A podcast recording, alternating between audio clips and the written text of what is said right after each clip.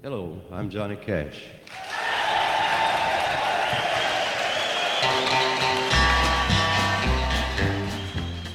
Hey, welcome to the Moviecation Podcast. I'm your host, Joe. I'm Cole. I'm Brady. We did it! We did it. Look at y'all. Oh. That's the last time that'll ever happen. They'll get better. Probably. They'll get better.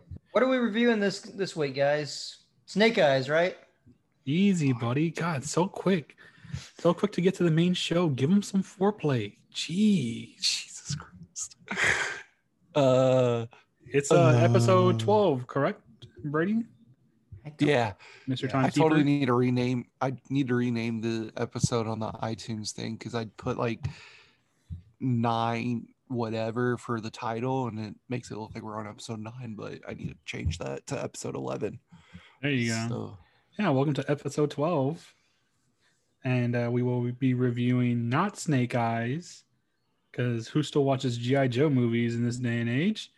But we'll be talking about The Suicide Squad, the premiere, or the intro to James Gunn into the DC universe. Yeah. I'm sure he'll be doing more stuff after this. This James Gunn guy seems like he's gonna... He's going to get somewhere, you know what I mean?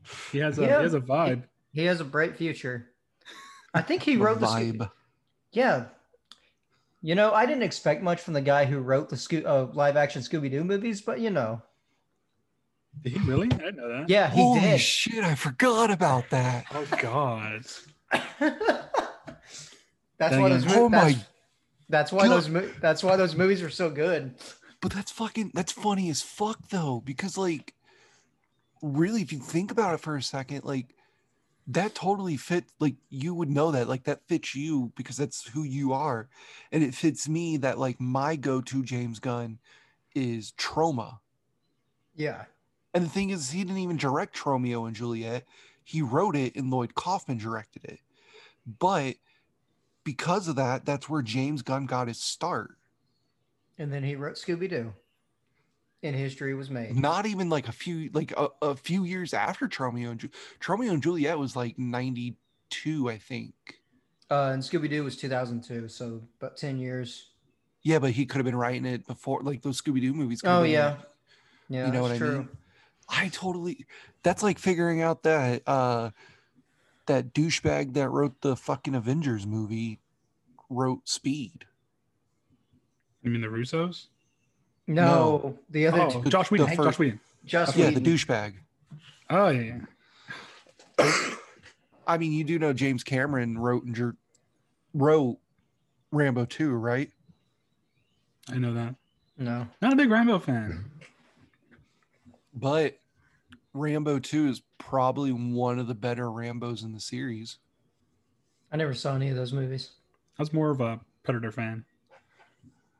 Rambo's so good, though. More of a Terminator guy. Terminator's good, but yeah. You know, speaking of James Cameron, I remember I would talk movies with my uncle a lot. I forgot what we were talking about. And I think we were talking about like when the last Terminator movie was coming out, Dark Fate. And cause that's the one that had James Cameron back, right? He wrote that one? Yeah. Okay. Because he was trying to like reboot the franchise with it, I think. Yeah. I was like, I miss James Cameron. He was like, such a good movie. He was like, I was like, I miss James Cameron. He's like, well, he's doing that movie. I was like, no, you know what? Let me rephrase that. I miss old James Cameron. I liked Dark Fate before Avatar. Because you know, I don't care for Avatar. Avatar is just dancing with wolves in space. It's dances with Smurfs. Get it right. Anyway, I miss old James Cameron. Yeah, I'm not an Avatar fan either. Give me Titanic 2, please. I don't miss James Cameron, but I also like kind of do miss the James Cameron that didn't like literally create the iconic female like empowerment character with Ripley as far as like Aliens goes, and then shits on Wonder Woman for doing the exact same thing.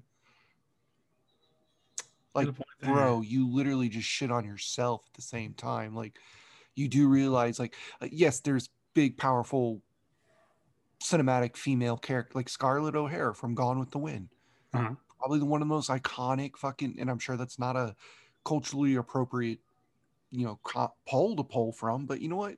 Scarlett O'Hara was a powerful fucking female character in cinema history.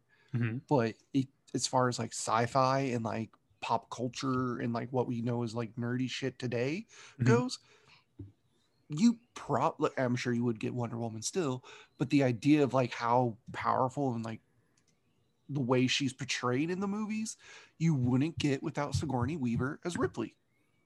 That's maybe like the, that's like the pop culture, the what nerds go to as far as like when you think of a powerful female character, Ripley's up there, not for everyone, but is very much mentioned 100% of the time. Princess Leia. Maybe he forgot about her because it's been like 40 years. He just did like an Alien movie like 2 years before he, or 2 years after he said that, or something like, or 2 years before he said that or some shit. I don't remember, but no, the same year. It was literally, I remember because I went to go see both movies on the same day. Which movie? It was Alien Covenant or whatever, okay, which I'm pretty sure James Cameron did. Mm. And Wonder Woman came out the same week. It's the first Wonder Woman. Please hold. But Ridley, yeah, it's Ridley Scott. Ridley Scott did. Are you confusing James Cameron and Ridley Scott? Am I? Fucking hell, Tyler. This is why Tyler needed to be here tonight. Tyler, please correct this in your movication correction. Find out who he's talking about. We're talking about Tyler. James Cameron did Aliens too, though, right? Yes. I didn't think James Cameron did any. I didn't think James Cameron did Alien at all. He did Aliens. He did Aliens. I never saw those movies. He did Aliens. Yeah, he did Alien. Ridley Scott did Alien. James Cameron did Aliens. And then... Aliens, because they just added an S for part two. They got a couple of S's. And then from there, it's just kind of like, man. And then Ridley Scott came back for Covenant, I think. Yeah, okay, Covenant. Yeah, I think you might be confusing James Cameron and Ridley Scott. And like, no, I didn't. Oh, I'm sorry. I didn't mean Ripley. I am totally confusing the two, James Cameron and Ridley Scott. But 100% James Cameron. But what I really meant was Sarah Connor. So there you go. Okay. I was about to say, yeah. Okay. Well, now we got that Ripley. Anyway. Like I said, Tyler, please correct Brady in the correction chat. And I bring up Tyler, who was a guest on our 10th episode, which you should have listened to by now if you're keeping up with this damn podcast. He has humbly created a group chat for us that is literally called Podcast Corrections. He's and they're mainly directed at Joe and Brady because I don't make mistakes. No, it's because because you haven't showed up, Disney boy. So shut up, all right? What are you talking about? I've missed one. Settle down, Weasel. And that was months ago. Settle down, Weasel. We've already established. I'm Rick Flag. You're anywho. Oh, so you die. That's the point of that whole poster. You're saying you're gonna die in the end. Spoilers. Yeah, you die too, Polka Dot Man. So yeah, but my death is more badass than murder. Hey, everyone, shut up. Tyler was supposed to be on the podcast with us, but somebody forgot to remind him that we're recording today at 8. Joseph. Yeah, you forgot to remind him. I'm not Joseph A. Bank over there. But some people who rarely make mistakes made a mistake. It happens. But Tyler will be on the next episode, which he'll be taking the lead on. So get ready for that, Tyler. Yeah, he's going to be Joe's permanent replacement because he doesn't forget to alert people. I'll give you... You got like 2 more weeks and you're out of here, buddy. All right? Mr. I'm busy.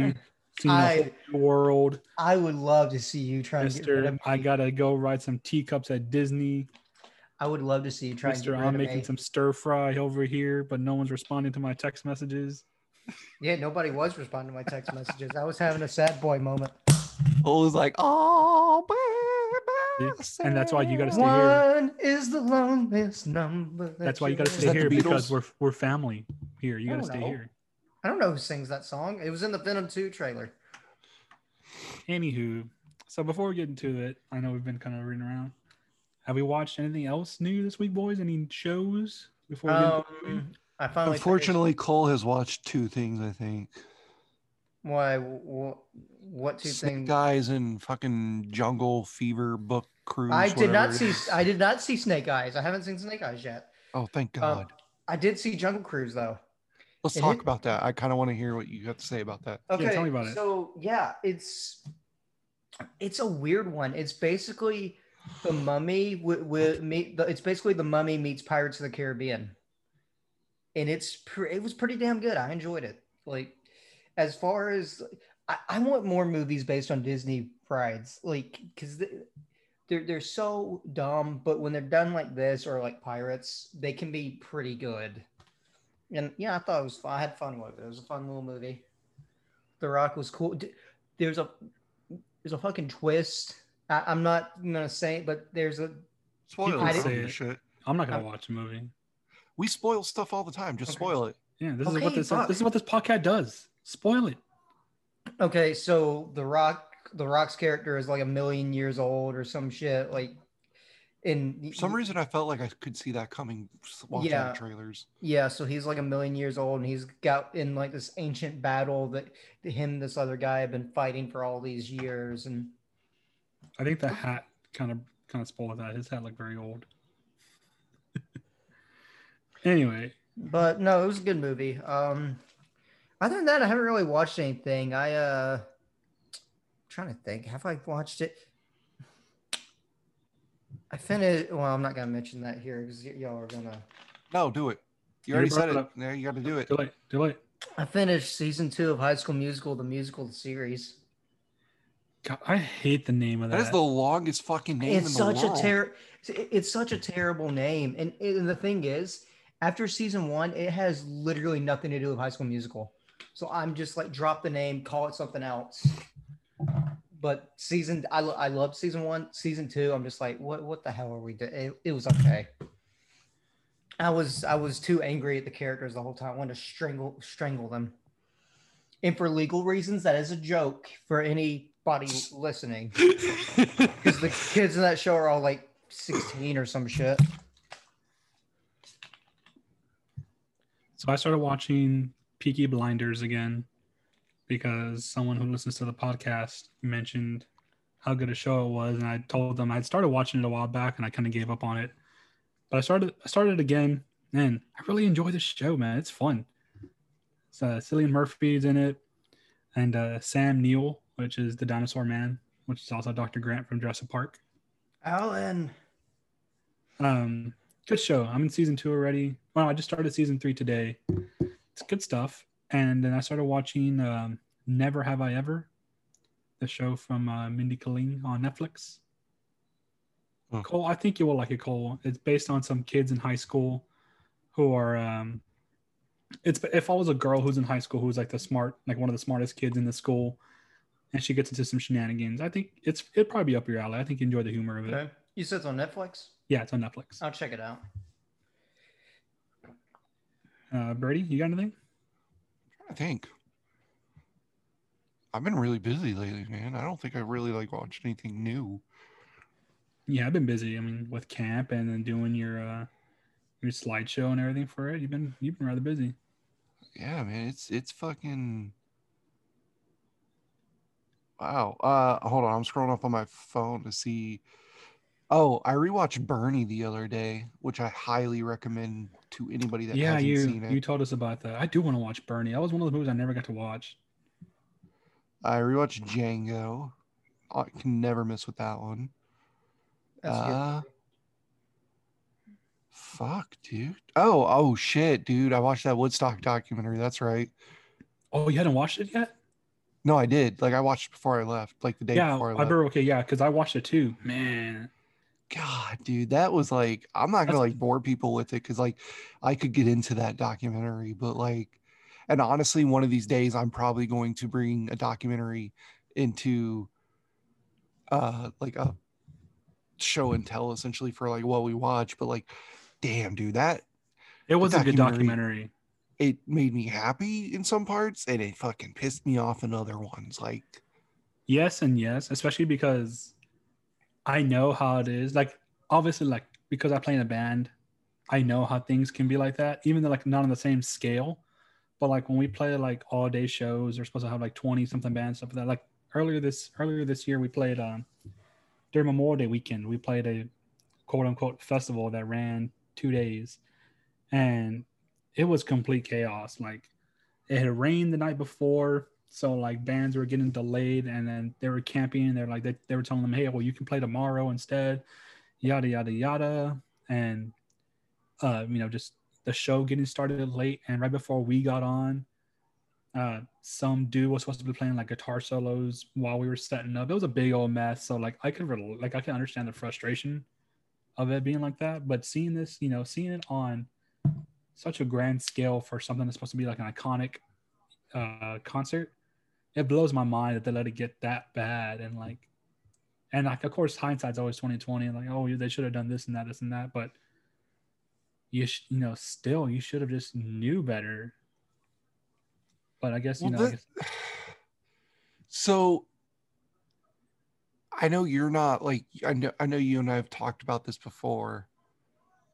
Like the fact that you weren't like super into metal until like later on in your life and stuff like that. But like for me, I got into metal pretty early on from like,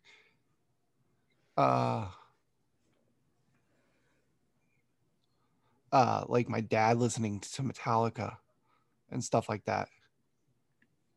Same here, because like I remember, I clearly remember, like as I look back on it, pulling up to elementary school and my dad blaring Slayer or Metallica in our old ass car, and him dropping me off. And like I really got into metal whenever Slipknot put out Volume 3. Oh shit, dude, that was like 2004. Yeah. Because like I was like already rooting around like Linkin Park, like, you know, your typical your gateway rock bands. And then I got into Slipknot. Hey man, say what you want about Linkin Park, they are a gateway rock band 100%, but oh yeah, those early albums I still listen to. Not so much their newer stuff. Like I think Minutes to Midnight might have been their last good album. You lost me at Minutes to Midnight. Like I could not get into it. Okay, Minutes to Midnight really only had like 3 songs. Yeah. I think that one might be my favorite. You like Transformers, so, you know.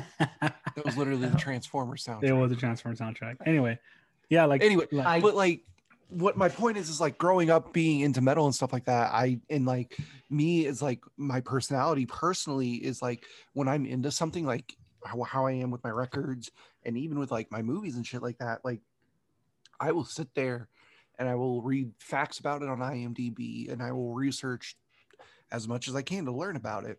Mm-hmm. Me being into metal, oh yeah, I had to like stop myself a few times because like I was looking up like facts about the Suicide Squad when I was watching. I was like, I need to pay attention. Yeah. But I wanted to know things about it. But for me with metal, I watched like this show called Metal, A Headbanger's Journey, or it's a documentary. Really good documentary. This dude has like a fucking like master's degree or something like that in history, and takes that and applies it to like creating the ultimate metal family tree and breaking it down like by genres and stuff like that, and essentially going through the history of metal. Mm-hmm. And then from there, he created his company called Banger Films. And so from there, he created a show called Metal Evolution, which took that family tree and broke it down into episodes. So like you had an episode about early metal, and then you had an episode about new wave of British heavy metal, and then like 70s metal and grunge and death metal and things like that. Like what was that on? That was on VH1. I remember that. Yeah, it premiered. That. The first episode premiered the day Steve Jobs died. Yeah, dude, I remember that, watching that, and I was like, this is so interesting. But it's because he's coming from like a historical background. Yeah, yeah. One of the most iconic moments in Metal Headbanger's Journey, which is the documentary, is he's like interviewing a black metal artist from Norway or something, Gorgoroth, I think, like the lead singer for Gorgoroth. Yeah, that sounds familiar. And I'm sure you being in the metal community kind of might know this scene that I'm about to talk about. But he's literally like, he literally asked this dude, so what is the main inspiration or like muse behind Gorgoroth's music? And the dude literally just sit there and goes, Satan. Yeah, I remember that, because he has like his sunglasses on, he's kind of looking down, he's like, Satan. Yeah, and, exactly. And then and he's like a goblet in his hand, and then they ask him something else, and he just goes, freedom. And I was like, okay. Why does he sound like Batman? Because that's what black metal does, okay? Either but yeah, that's the entire time, or you scream really high pitch and that's it, into a really bad microphone but, that's a cardboard box, right? But yeah, so like this dude's also made like he's offshot things into. There's a show on Netflix called Hip Hop Evolution. Okay, same. He made same it through concept. His company had someone else, but yeah, it's the same concept. They start out with like the birth of hip hop, which is like the Boogie Down Bronx and all that. And then there's also like that new one on Netflix that just popped up that people are talking about right now, which is like the history of pop music or something like that. Mm-hmm. It's the one that everyone's talking about where T-Pain like told the story about Usher saying he fucked up music.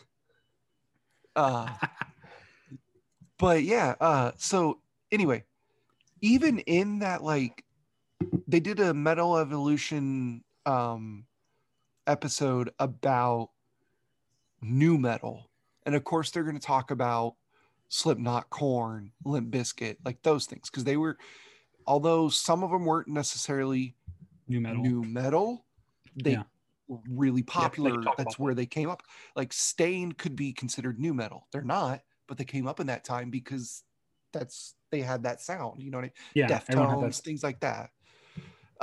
But they brought up Woodstock 99 in it, and Fred Durst was at the time, he was playing it off like, oh fuck me, it's Woodstock 99, I gotta play Woodstock 99, if I caused a riot, it caused a riot. Nowadays he's changed his tune where like he's tired of the blame on him, and honestly a lot of like metal people are kind of getting tired of the blame too. Like Jonathan Davis from Korn back then was like, I mean you can't blame entirely on Fred Durst, but like shit happens. And the funny thing is even on like just regular, because they covered Woodstock 99 in the pop documentary as well, which is so weird because it literally started out like they talked about like Britney Spears and like Backstreet Boys and stuff like that, like boy bands and stuff, but then like one episode was all about like festivals, which made no sense, but they brought up Woodstock 99. And in that one they completely blamed Limp Bizkit. And I'm sitting there, I'm like, if you look at like when the big fires that they show started, which you now know were night two during Red Hot Chili Peppers, and not during Limp Bizkit. And so like when the fucking the co-founder of the Woodstock 99 was like, when do you go to a show and Limp Bizkit screams break stuff? I'm like, every show that Limp Bizkit plays, that's the name of their song, is break stuff. Like you cannot blame Limp Bizkit entirely on Woodstock 99's failures. And they didn't go with that route. They started to, but they didn't go with that route. And I was kind of impressed with that.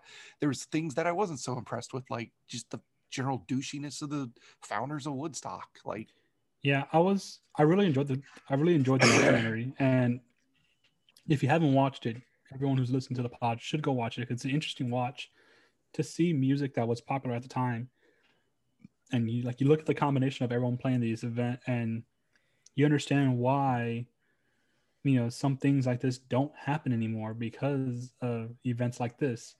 Because like comparison to now, Woodstock 99 would be like our generation's Fyre Fest, if someone's wondering about that, because the Fyre Fest was a shit show. But Woodstock 99 was the same way. At least Woodstock 99 actually happened. I'm just saying. Yeah, but like I said, I don't, watching the documentary, I don't put the blame on Limp Bizkit, but it was definitely Limp Bizkit that kind of took it over the peak, and that's when the shit ball started rolling downhill from there.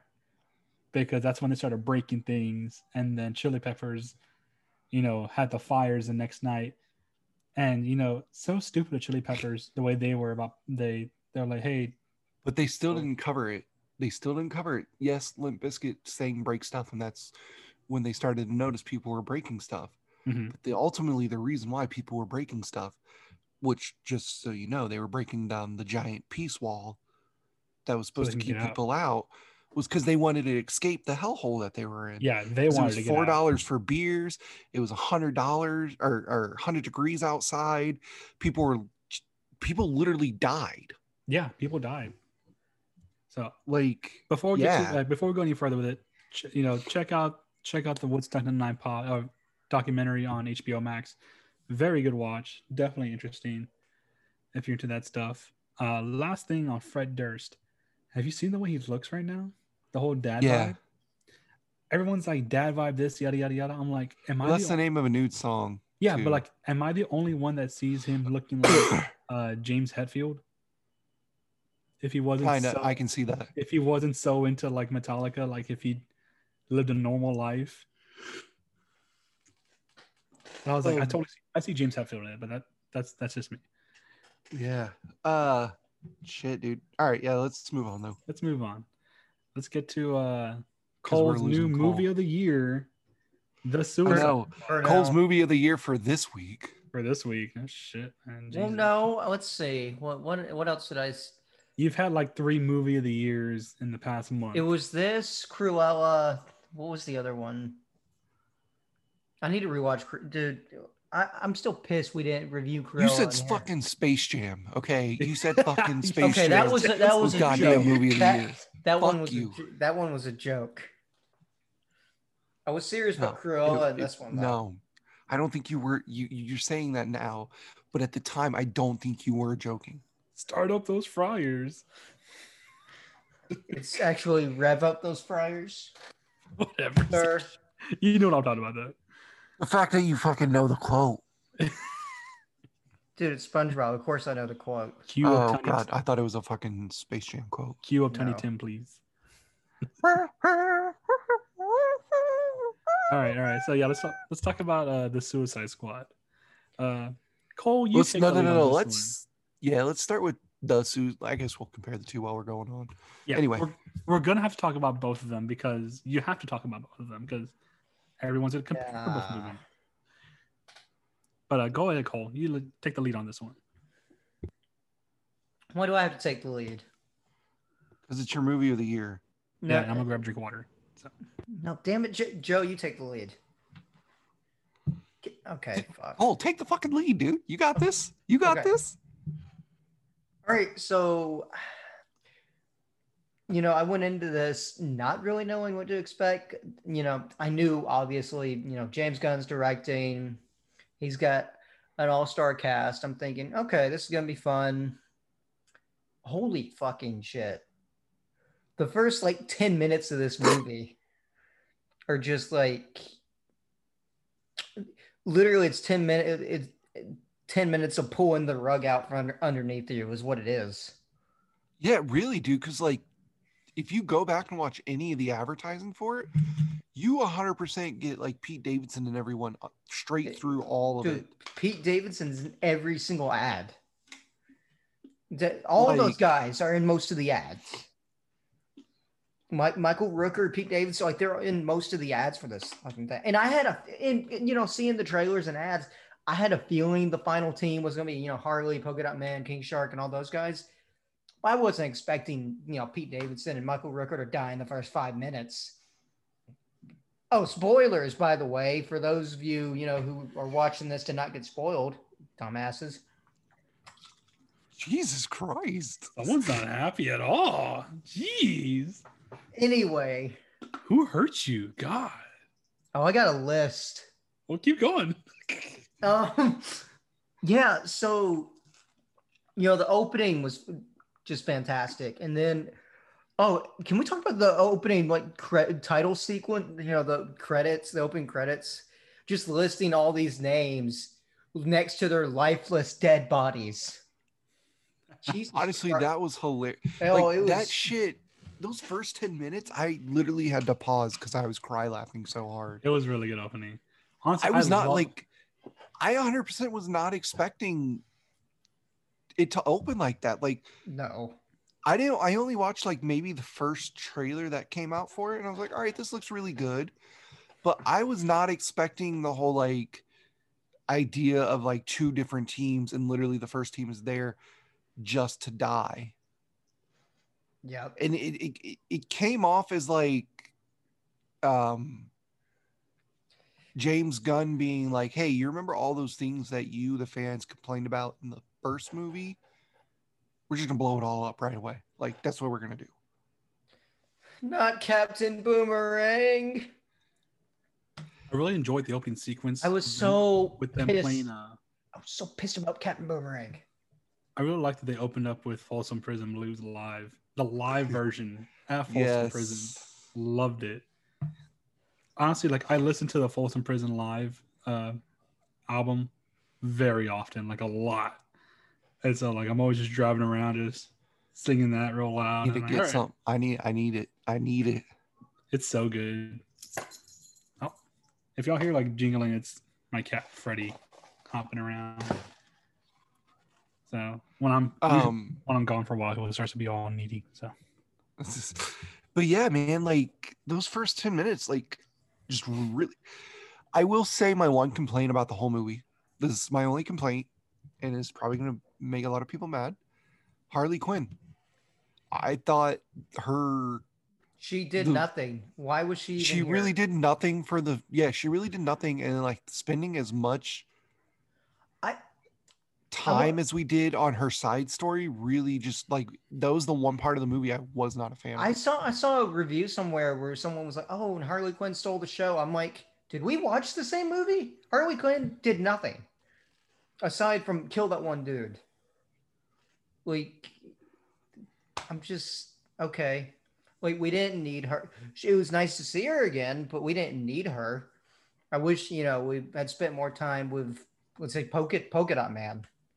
You know, or more time with Weasel, please. Hey, we got more time with Weasel. I'm just saying. Yeah. Not enough time. No. More time with Captain Boomerang, damn it. Why? He's boring. I hate Jai Courtney. Dude, he was my favorite character in the first movie. He was the only one I didn't hate. You don't like Killer Croc? That boy kidnapped you, kid out your kidney. That boy Waylon Jones, come on, man. They did my boy Killer Croc so dirty in that movie. I liked them like that. This movie felt complete compared to the first one too. Yeah, and here's the thing: I like the first one. It's a terrible movie, but it's a fun movie. This is 1,000,000 times better. When was the last time you watched the first one? Ooh. Last year, right before Birds of Prey came out. I watched it the night before. How about you, Brady? It's been a couple years. I watched it earlier this week, and it's definitely not as bad as I remember. No, it's not. It was a solid movie. Honestly, it was a solid movie, and I was like, I used to be kind of like against the whole Joker, the Jared Leto Joker, but I got over it, and it wasn't bad. Seen him in the first one, I was like, okay, cool, whatever. But so, I guess my biggest complaint about the Jared Leto Joker for the original Suicide Squad movie is the fact that like, and they didn't market it this way, but they did very much hype up, oh, Jared Leto's the Joker in this, for only 5 minutes of screen time, maybe. And they cut all his scenes. Yeah, they cut a lot of his scenes. So like he had enough for like 2 whole movies or some shit from what I heard. I don't know, like I forget all the drama around it, but yeah, he had more scenes in the movie. They just cut a lot of it out. So anyway, I saw the first Suicide Squad earlier this week, so I can kind of course I figured we touch up on it a little bit. And, you know, even though The Suicide Squad is more of a standalone sequel, there's no real connection to it, although we do see some familiar characters. Yeah, aside from the characters, they don't really draw reference to it. Like they don't mention the events of it at all. Like, this is very much a standalone. They don't mention the events, but they mention at least for the audience purpose, there is dialogue that hints at, like, you should already know what's going on. Like, yeah. The whole idea of this, yeah, like because that's another thing, but the movie just felt like there was no, hey, we're putting together a team and stuff like that. That was my thing. It got going right away, like, yeah, with, you know, Valadez showing up, and there's Michael Rooker. He's like, no, I ain't joining your team, like, I'm out. And yeah, you know, same thing with Idris Elba's character. You know, he sees her show up, he's like, I'm not joining your team, like, I'm not gonna do that. Like, it's just it's already assumed that you know what they're talking about and stuff like that. Overall, I enjoyed the movie. The first 10 minutes were hilarious. You know, it was a fun. Let's get past those first 10 minutes. I feel like we have talked about that a lot. Yeah. From there, the pace in the movie was really good. You know, it was pacing 100% was amazing. It was quick. Yeah. It was fun. You know, I liked everyone's banter amongst themselves because they weren't really chummy. They were just kind of like, "Hey, fuck you," you know, to everyone, to each other. Especially Bloodsport and Peacemaker. Jesus Christ. Bloodsport and Peacemaker. You know, Peacemaker. Such a piss contest between them two. So here's the thing: before the movie came out, like they had announced months ago, they're doing a Peacemaker show for HBO Max. I was not on board with that. I'm like, oh, well, why? I already don't like this character. Then I saw the movie. I'm like, fuck! I want more of this guy. Jesus Christ. John Cena. You know, yeah, he was a lot better than I expected. But yeah, like the piss contest between him and Idris Elba, basically, you know, them trying to outdo each other was great throughout the movie. He just does everything I do, but better. Better. King Shark. I loved King Shark. Sylvester Stallone. Was that him? Yeah, it was Sylvester Stallone. I thought it was somebody else. No, King Shark. King Shark was Stallone. Yeah, it was Stallone. When I Googled it, it said it was Steve Agee. No, that's the guy in the computer room. He was the on-set King Shark, but the voice was Sylvester Stallone. Okay. The way that this is one of the things I read before I had to stop myself from reading anymore. But the way the conversation went down was James Gunn pretty much walked up to Stallone and said, "Hey, I got a new movie and I got a part for you." And Stallone said, "What is it?" And he goes, "You're gonna play a shark." And he goes, "Anything for you, buddy." Okay, I'm okay with that. Jesus Christ. But yeah, I really enjoyed King Shark. Like his more like, I'm smarter than everybody in the room, but clearly he's not as evolved as everyone else in the room. And he gave me Patrick Star vibes, like same level of intelligence. And not to make it to know that the Sylvester Stallone makes it even funnier. But yeah, like, dude, he was incredible. So I had a conversation with some people before, like Wednesday actually, and they're all like, "I don't know how I feel about this movie yet." And I was like, honestly, it's James Gunn, so I feel like it's going to be good. And I 100% in this conversation said, I fully expect this movie to be absurd, like a Troma movie, but stylistically like a Guardians of the Galaxy. And that's 100%. That's exactly 100% what it was, and I was not disappointed. And like I said, the fact that like, and I know for you guys, it's not the same nerd out type moment, but for me, being like someone who has seen a couple Troma movies and like knows their history and all that, and like what type of movies they make and know James Gunn's history, the fact that Lloyd Kaufman shows up. I saw him. Like he's like, there for a split second when they enter the bar. Yeah. He's there for a lot of the bar scene, but he's okay. Like I only saw him when they first enter, and he's like right there on the side of the screen. Well, there's also a part where like John Cena's dancing, and like he's like slow dancing with someone right behind John Cena. But like for me, it's really cool because like if you know your James Gunn history, which is so weird that I know James Gunn's history because I only seen like a few of his movies. I've seen this, obviously Guardians, Slither, Scooby-Doo. Is another one of apparently the Scooby-Doo movies. Like I did not know that was a fucking thing, but yeah, Slither, which also had Michael Rooker in it, Super. I think I saw Slither and I did not like Slither, but I was younger. So, did you ever see Super? No. So Super is Rainn Wilson as a superhero, but it's very much in the same like style and vein as Kick-Ass, where it's like, didn't it come out like, it came out like a few months after Kick-Ass, I believe. Yeah, but it was also very low budget and like not like, but literally Rainn Wilson, like one of the lines Rainn Wilson has in the movie is like, "Fuck you, crime." Like that's literally his like tagline or something like that. But his weapon of choice is all like, he literally, there's a scene where Like something happens. Kevin Bacon's in this movie too, by the way. But there's something happens and he runs to his car because every superhero has to have a changing booth, like Superman's phone booth. He's running in his car and they like show him changing and it's like ass just gets pressed against the window because he's trying to pull up his pants to change into his suit, and he comes out and it's like this really like tight spandex red suit and he has a wrench and he goes, and this guy's like, hey, what are you trying to do? And he goes, fuck you, and smacks him in the head with the wrench and just kills this guy. Like that's the whole movie. Like that's what I the need movie to see is. This movie, holy shit. But it went under the radar.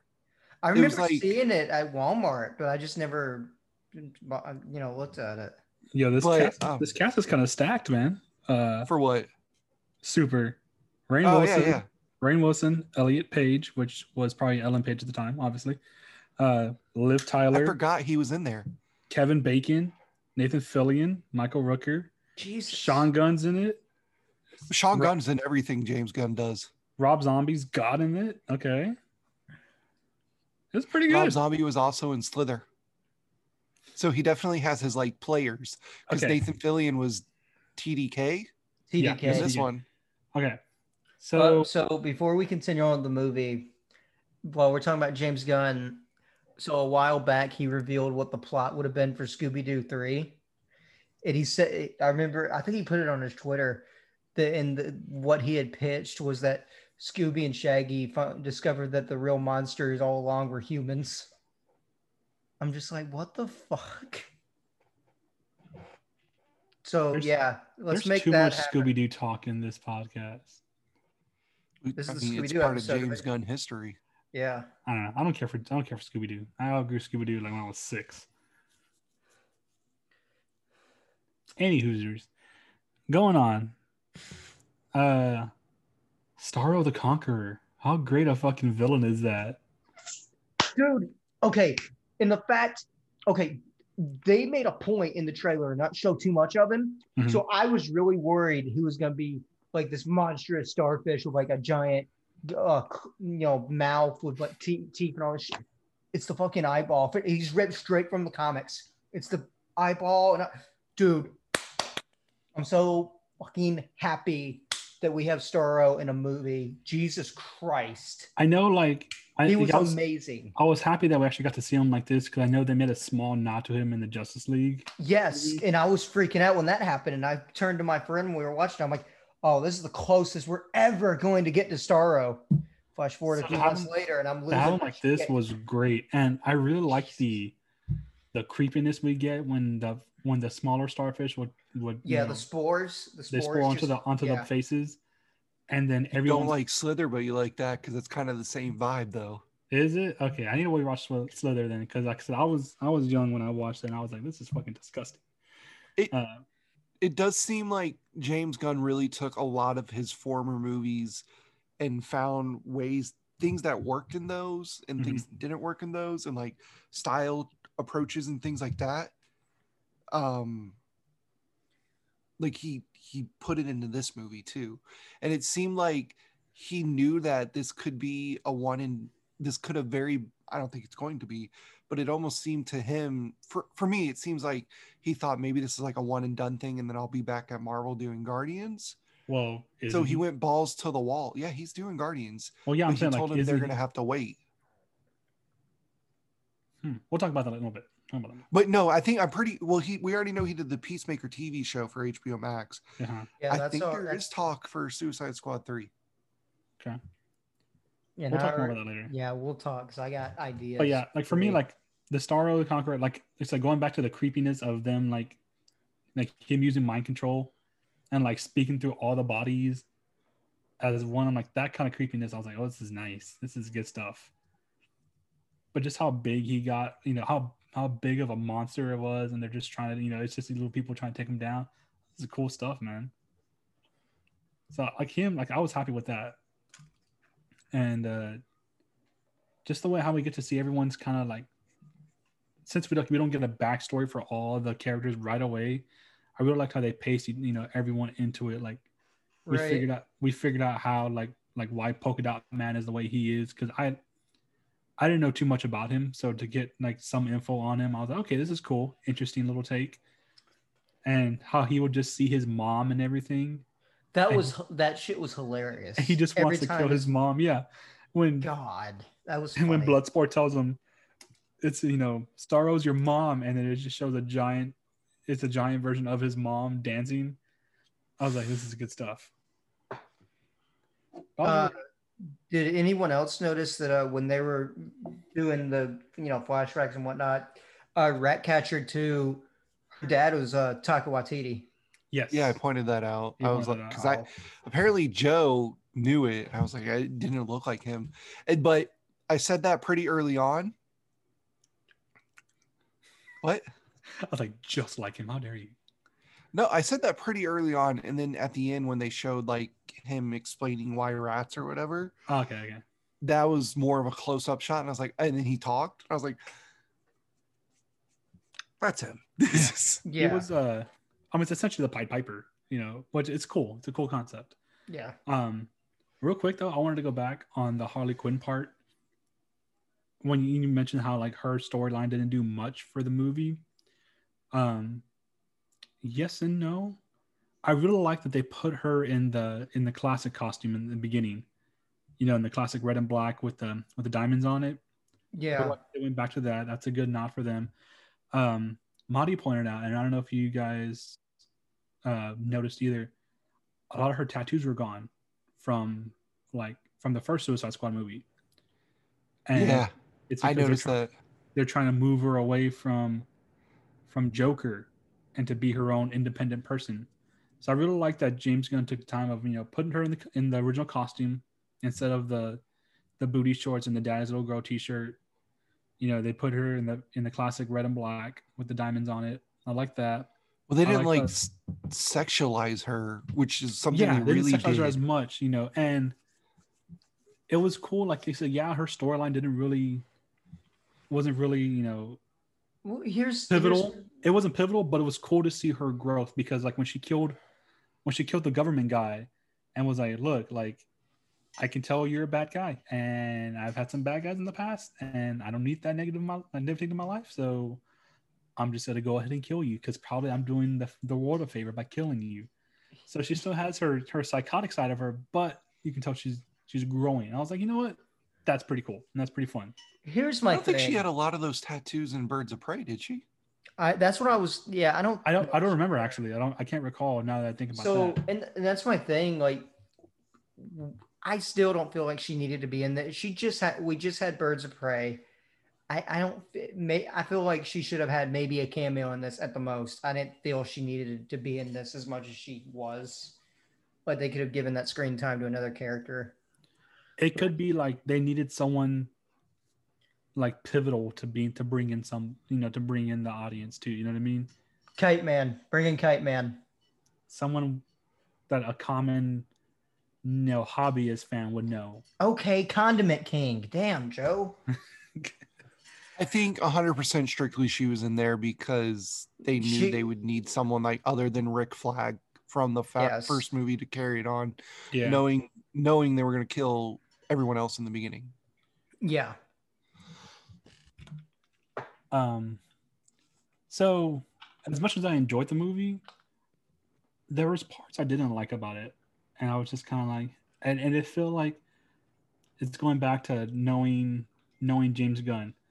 I felt like it was giving me it felt like a DC version of Guardians of the Galaxy, but more brutal.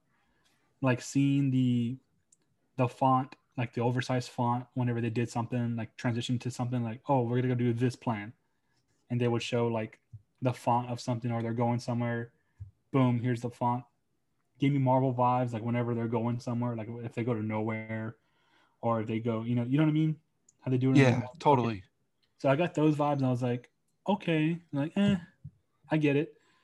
As much as I enjoyed the music, same concept as Guardians of the Galaxy. I felt like he got some retro music to move it along, and to move the movie along, to be like, hey, here's a hit, hey, here's a hit, hey, here's a hit. You might know this song. I was like, okay. I felt like he just... to counter your point there, I will say he doesn't use it nearly as much as he does in Guardians. Guardians seems like it had a needle drop every scene. This one had one right at the beginning, and I honestly can't really like. Yeah. Right at the beginning, and then the "Those Are People Who Died" song to open the credits. But I'm having a hard time recalling like what other scenes had like a needle drop like that. Like it didn't seem as frequent. It may have been more. It may have been more because you're distracted by the humor. But I didn't know. Like I feel like I noticed him more. Like still. Because and I was like, okay, so I feel like he just kind of used his Guardians formula, and he knows that this works for this type of movie. Well, like I said, he took stuff that worked. Yeah.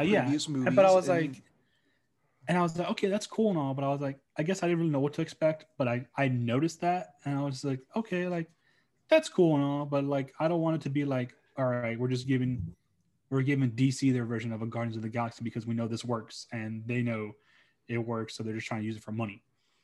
You know what I'm saying? Yeah. So I was like, okay, that's cool and all, but and I get it. I get it, but I was like, okay. And the biggest thing for me was that the fact that, and Nicole, maybe you can verify it, was a project really called Project Jotunheim, like in the comics and stuff like that? I think that may just, I'm not sure. I don't know. Because that bugged the fuck out of me. Why? Because Jotunheim is where Loki's from in Marvel. Yeah, that caught me when they said Jotunheim. I'm just like, wait a minute. I'm like, really? Like that's you're gonna use that? That's the best you can. Like I don't know. All I mean, yes. I mean, I get it because Starro's from space, but you're gonna use like a Marvel reference. No, I guess not a Marvel reference, but like a Marvel. It's more of a Greek mythology reference. Yeah, it's mostly associated with Loki of Jotunheim. Because that's where people are going to know it from. Yeah, but people are going to know it. They're not going to think, your common person's going to think, oh, it's Greek mythology. No, they're like, hey, that's where Loki's from.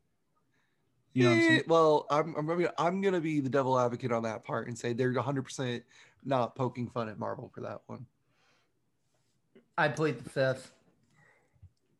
I'm thinking of just on a standard person level because I'm like you, but like, yeah, I can see it's Greek mythology and stuff, and I understand that.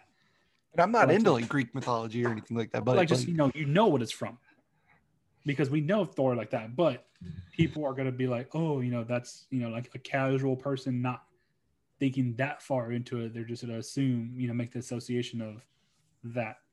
And so I was like, okay, whatever, that's cool. Like it was small things like that kind of were like, all right for me. But it was more just like on I guess the further thinking of it, I guess, like I said, back on the money side of it for DC, like they wanted their Guardians of the Galaxy, and they knew Suicide Squad can be something like that, and so they lucked out with James Gunn leaving DC, leaving Marvel for a brief second, and they cashed in on that. I'll do you one better. I feel like if they keep this going, do a new movie every couple of years with a different director. Not only could it be their Guardians, it could be their James Bond. Bring in a new cast every time, keep it going. And I'll tell you, call the movie Suicide Squad every time. Obviously, give it a different title, but I'll tell you what. I read he didn't know what to call it. And yeah. Fuck it. Yeah. Fuck it. The Suicide Squad. Yeah. So the one thing I did enjoy about the first one that I didn't get in this one was there was very much like an Escape from New York vibe throughout the first one. Mm-hmm. And like that was one thing I actually enjoyed from it, but I didn't get it on this one. So, which I'm not complaining about, but like that's one of the few positives I can talk about as far as like the first one goes. For me, like I said, since I watched it again earlier this week, I liked the characters in the first one. Like I liked Will Smith's character. God, what's his name? Deadshot. I was thinking like, because it was like so Idris Elba was supposed to play him, but they decided to make a new or give him a different character instead, because if they do future ones, they want to be able to bring Will Smith back for that character. But it's like, for me, it's like, it's essentially the same person. You know what I mean? Like Deadshot never missed. you don't see Bloodsport miss, and then you have Peacemaker who doesn't miss. You know, we have three shooters, three assassins already. I'm like, okay, that's good. They need to, in the future, they need to be more creative who they pick, I feel, so that we don't get a lot of repetition. Yeah. And I'll tell you exactly what they need to do for 3. All right. Because I've thought about this. Here we go. All right. So the villain. Uh-huh. 1, we had Enchantress. Okay. Uh-huh. 2, stepped it up a bit. We had a freaking kaiju. We had Starro. Mm-hmm. Okay, cool. 3, let's go sci-fi. Let's go a little more space. Brainiac. Who are we going to get to take him down? We're going to bring back Will Smith as Deadshot. We're going to bring back Idris Elba's Bloodsport. Okay. What's the rest of their team? Kite Man, Condiment King, Sportsmaster, and who's Sportsmaster, man. There was another. I was throwing Egghead too. Why the fuck not? That's Weasel. He's alive. Let's do it. Weasel, yes. Fucking Weasel, man. So good. And for shits and giggles, Captain Carrot. Captain Carrot. It's like they knew people would talk about Weasel the most, so that's why they had the end credit scene of him doing his weird ass like run. I love when they're inside Bell Rev and he's licking the window and Bloodsport's like, yourself was just like, what the fuck? Man. Loved it. Man, you strapped me to a werewolf. best Weasel is dead. I repeat, Weasel is dead. When he jumps from the plane and they're like, and he's struggling in the water, and they're like, did anyone check to see if Weasel can swim? And they just pan to the guy in the room. He's just like, don't look at me. Like, this isn't my job. I know that's my job. And the noises he was making. And everyone's just sitting in the water, like, look at him, like, go help him. I love when they're in the plane and they're all freaking out about, is this, you strapped me to a werewolf?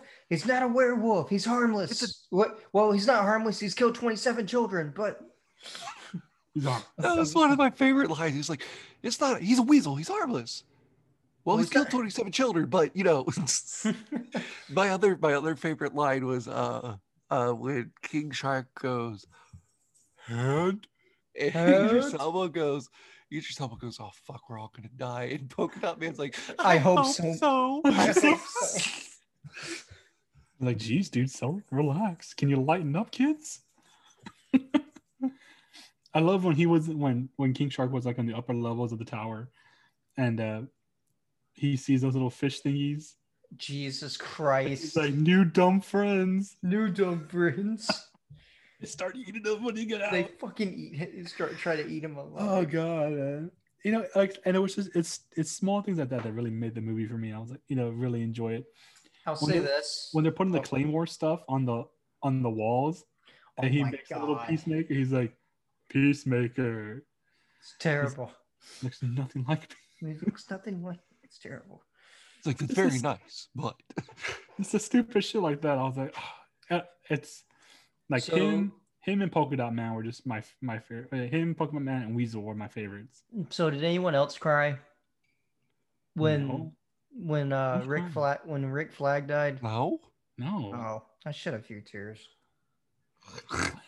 His character was expendable anyway. Like, but I didn't know. Dude, I was not expecting him to fucking die in this. I figured he was one of the ones guaranteed to make it. I was more hurt by Weasel dying, man. Yeah, I really was too. I was like I got involved with Weasel. I got so attached so fast.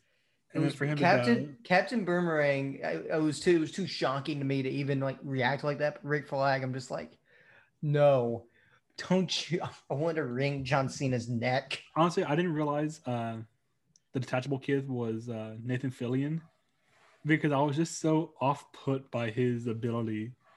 Which was the dumbest shit, and I loved it. He's like, I got this, and he pops his arm off. Bam, bam, bam.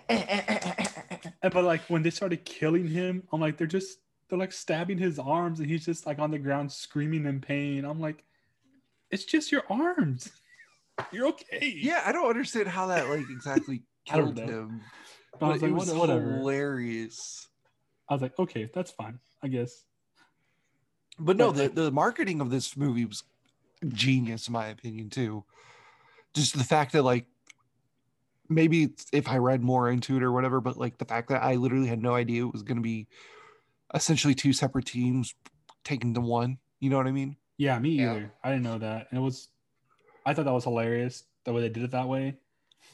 But I was bummed. I was like, oh, well, they burned through these characters pretty quickly. But it was funny because, yeah, like, I understood that they were basically the bait team. Like, they were just there to be the distraction. Like, they were meant to be expendable. Like, you know, like the Suicide Squad is meant to be. So I was like, okay, that's fine. I'm okay with that. So I honestly, overall, like I said, I really enjoyed the movie overall.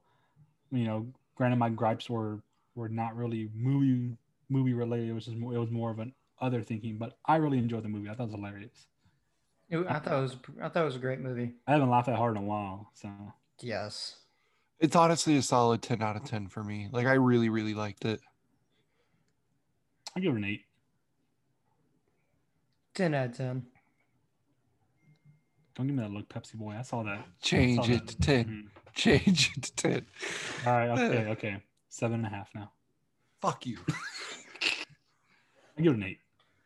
Just because of my gripes. Like I said, I was like, So if anyone from DC is listening and you need someone to play Kite Man in the next movie, not cool. Hit me up. Or just hit him. Just hit him, please. I will also settle for Condiment King. I'm not picky. You can be Brainiac. Oh, God. Why? No, you give me that Brainiac vibe. Oh, we didn't even mention the Thinker. Yeah, we were talking about the Thinker. We didn't even talk about it. I didn't understand that, like, his power or whatever. He thinks a lot, man. Yeah, what's with like the tubes in his head? He's like super smart and helps him think. He was on the Flash show. His whole gimmick is that he's the smartest man alive or some shit. Not the greatest villain, but he's there. That's your classic evil. Supervillain. He's basically DC's Professor X, but not as cool. More strung out.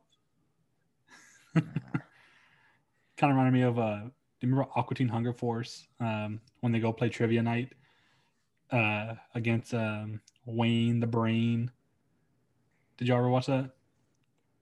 I think I've seen maybe like 2 episodes. Okay. I think I've seen a total of 5 minutes of that show. Okay, well, there's so one of the main characters, Frylock, is supposed to be like a real smart guy, but they go play trivia night, and he's always getting bested by this one guy named Wayne the Brain. They call him Wayne the Brain. He has a giant head, like a giant ass head, and it's covered in like sod for some reason. And like finally at the end of the episode, he pulls off the sod and he goes, "Oh, you really are just a brain." And he gave me that kind of vibe because he knew everything, even when the right answer was impossible. He gave a stupid answer and that was considered correct, but it's because the whole trivia thing was all created by him, and he just like he left the earth after that. But he gave me that kind of vibe, like just too smart for everything and just kind of weird. So I was like, I guess that makes sense for a supervillain. I wasn't like, I'm kind of glad that like Starro eventually was like the main. Yeah, and that's the thing too. Villain, like Starro was the main villain, not the Thinker. Really did nothing for me. He was forgettable. He didn't do it, and that's why I honestly forgot he was even in this.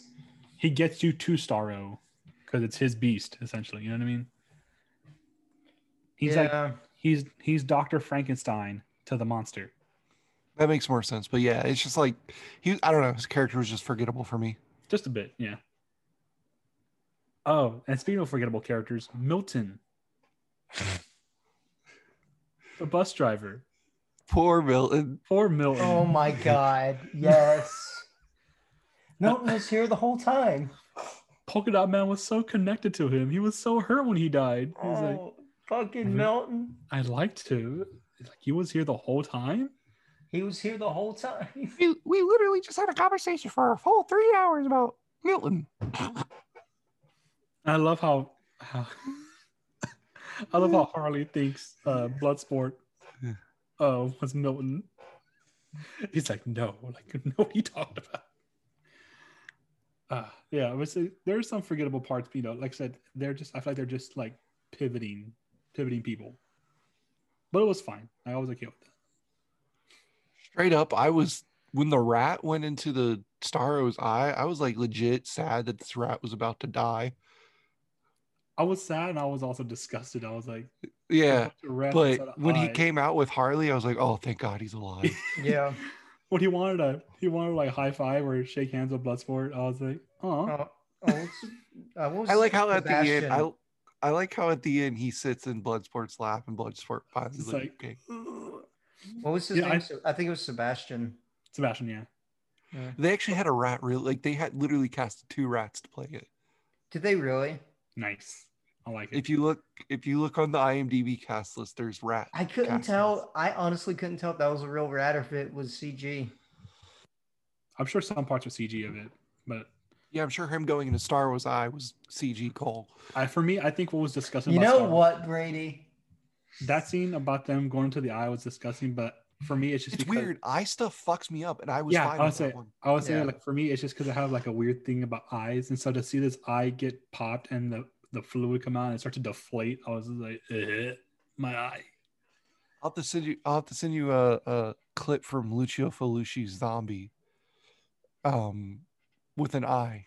Like that scene fucks me up. But like this one was just like yeah, an eye thing's happening, but I'm kind of okay with it. And speaking of eyes, I'm replaying Dead Space. Did you ever play Dead Space games? Free, very, very like. Not like I didn't get like super into it, but I played like maybe a couple levels one time when I had my Xbox. Okay, terrifying games to me. Like the first game when it came out back in 2008, I legit almost picked up smoking cigarettes because I was so stressed out. That game stressed the fuck out of me. And then when it came to part 2, like same thing. I was stressed out the whole time. But there's a scene toward the end of the second game where they need to like trigger like a memory that the character has like blocked off in his mind. So they use a laser to go into his eye to like push on a part of his brain to trigger that thought. Let me finish. So like you have to like you're controlling the laser and you have to like go slow and watch me point with my finger, Brady. Watch me point with my finger, Brady. You're going into the eye and you just see like the laser coming in. Are you done? Are you done? Like, and if you didn't do it right, like if you didn't pace it right, the laser would just like bash into his brain, like into his face, and like both eyes would explode and like just his whole face blows up and the game's over. And that's like the one thing I'm not looking forward to in this game. I'm like halfway through the game already. I'm like, I'm stressing out about that scene already. But now that I know we have an eye thing, we gotta start sending more of that stuff in the group chat. Great. I'm good with what we've said. I can't think of anything else to talk about. I really can't. Like I said, it's not a super detailed movie, so like there's only so much we can talk about for it. But yeah, I guess, you know, going back, we all enjoyed the movie. It's definitely one to watch. I hope yeah, Gunn is able to do more of it because it was definitely interesting. It's a good take. And now that John Cena has stolen the Peacemaker costume, I'm sure we'll be seeing it more. That's hilarious to me that he stole it and he's just wearing it everywhere now. I don't blame him. I want him to show up to WWE just wearing. I know he was hanging out in LA, like on the corners of streets, and was just waving at people in it. There was clips of that floating around, so that's pretty cool. But yeah, I'd say that's a good stopping point for the night, boys. Next week we'll have Tyler back, hopefully this time around, and it's going to be his pick of a movie since he didn't get to be on this week's episode. Oh, I'm scared. I'm not scared. I was talking to his brother earlier. His brother was telling me that he was trying to remember what movies he had like when he came on for the 10th episode, he had to ask his brother what movies did he have did he like that were overall like disliked? Like what was his like movies that were opinionated as shitty, but he enjoyed them and stuff like that. And I was like, why is he asking you? He's like, I don't know. You know, he can't remember them. So we'll bring that up next week. But he'll be choosing the movie, and we'll talk about that. So you boys it can't be any worse than when when you guys let me choose Laser Team. It definitely can be worse than that. Hey, that was a great movie, and you know it, Joe. It was not. Hey, you know you. Hey, Brady liked it, so that my mission was accomplished. Cole, you wait. It's August now. We're getting close to October. Man, I'm gonna be busy in October. Yeah, you're gonna be busy, all right, watching all the movies we tell you to watch. I gotta work. No, you're not. You're not gonna work. Cole's like, Brady's like, I got this long list of Halloween movies we're gonna watch. Oh yeah, I do. He's like, first off, Halloween. Next off, Halloween 2. Well, October. Exactly. October is actually Jackass month. You've got it, mixed up. So we're actually reviewing all of the Jackass movies all of October. I don't know what these guys are on about Halloween. What is there to review? Week one in October is gonna be the first Jackass movie. Week two is gonna be Jackass 2. It's Jackass month. Dude, no. You jackass. No. There's nothing to review on that. What? Literally, we could spend 5 minutes on Jackass. It's like, oh yeah, fucking. They did Chris a trick. Chris Pontius' ass looks good in the first one, but looks better in the second one. Whoop de fucking do. There's not enough dick in the third one. What do you want? We're not gonna do that. We'll talk about it in the chat, but we're definitely not gonna review those. We got. It'll be a episode. I'll make it happen. We'll talk about it a little bit. Half an episode. No, okay. Anyway, let's wrap it up. Moviecation for this week. Yeah, that was Moviecation for the week. I'm Joe. I'm Cole. You guys have a good night. Bye. Bye. Oh, my blues away.